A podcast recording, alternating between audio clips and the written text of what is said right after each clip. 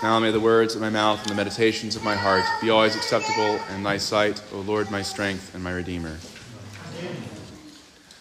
Today, Jesus says, Rejoice and be exceeding glad. There are two quotations uh, that this reminds me of.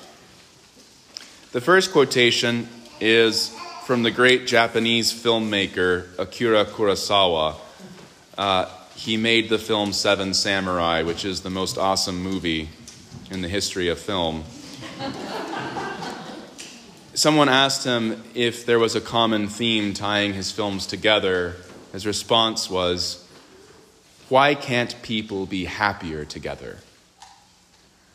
And if you've seen any of his movies, they're pretty violent, and the people in them are not happy.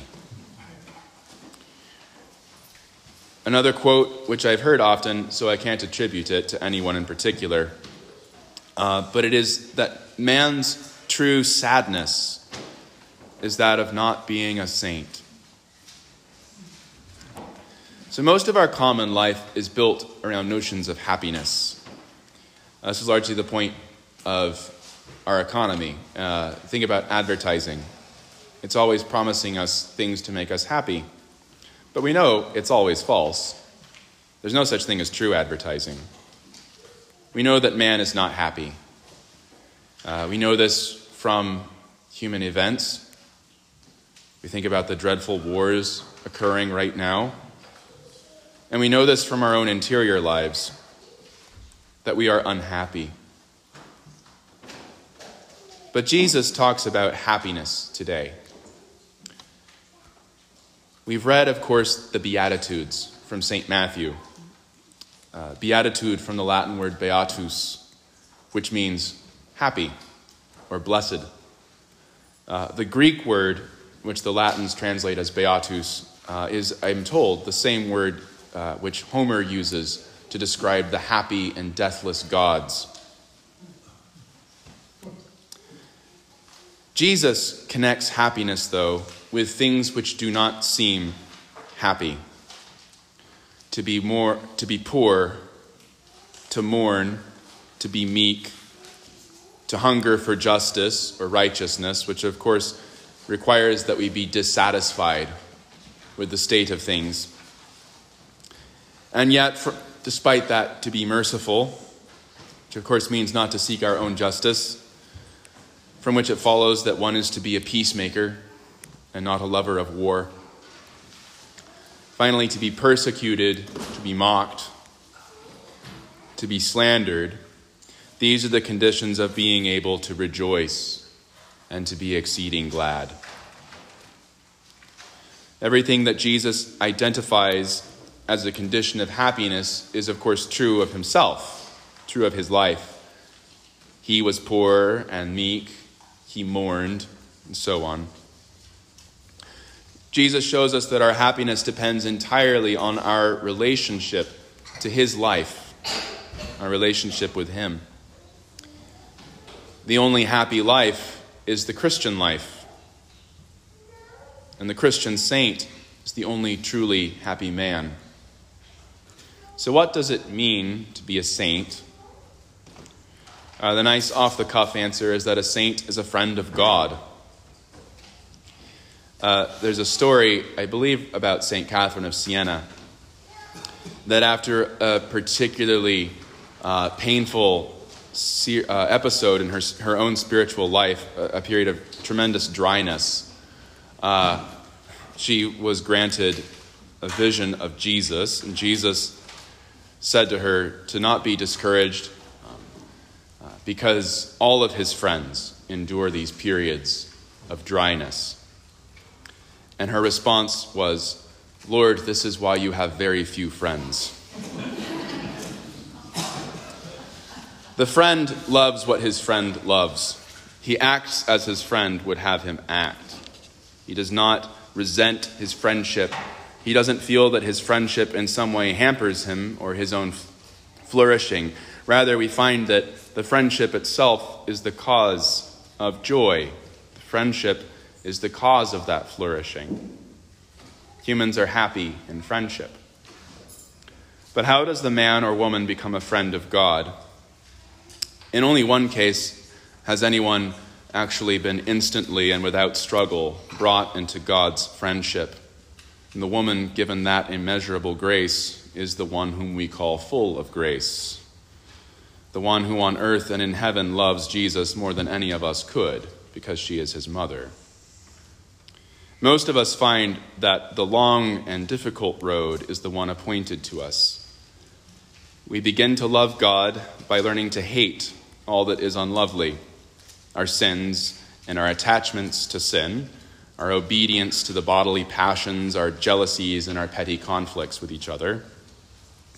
And most of us spend all of our lives in the hard school of purgation, which is broken by brief holidays of illumination, which are subtle but real advances in our knowledge and love of God. Jesus commands his followers to be perfect as the Heavenly Father himself is perfect. Yet, so few Christians do attain perfection in this life. We are not without hope, for our God is a consuming fire, and he will burn away all that is impure and make us fit for him. And to those of us who still die in the way of purgation, to the faithful departed, he will grant eternal rest.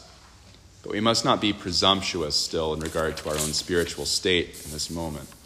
This is why the church permits us and gives us opportunity to pray for the faithful departed. But the Feast of All Saints is not a commemoration of the faithful departed. Today is a celebration. We celebrate the, tri- the church triumphant. We celebrate the countless multitudes of the faithful who in this life triumphed over sin and became friends of God.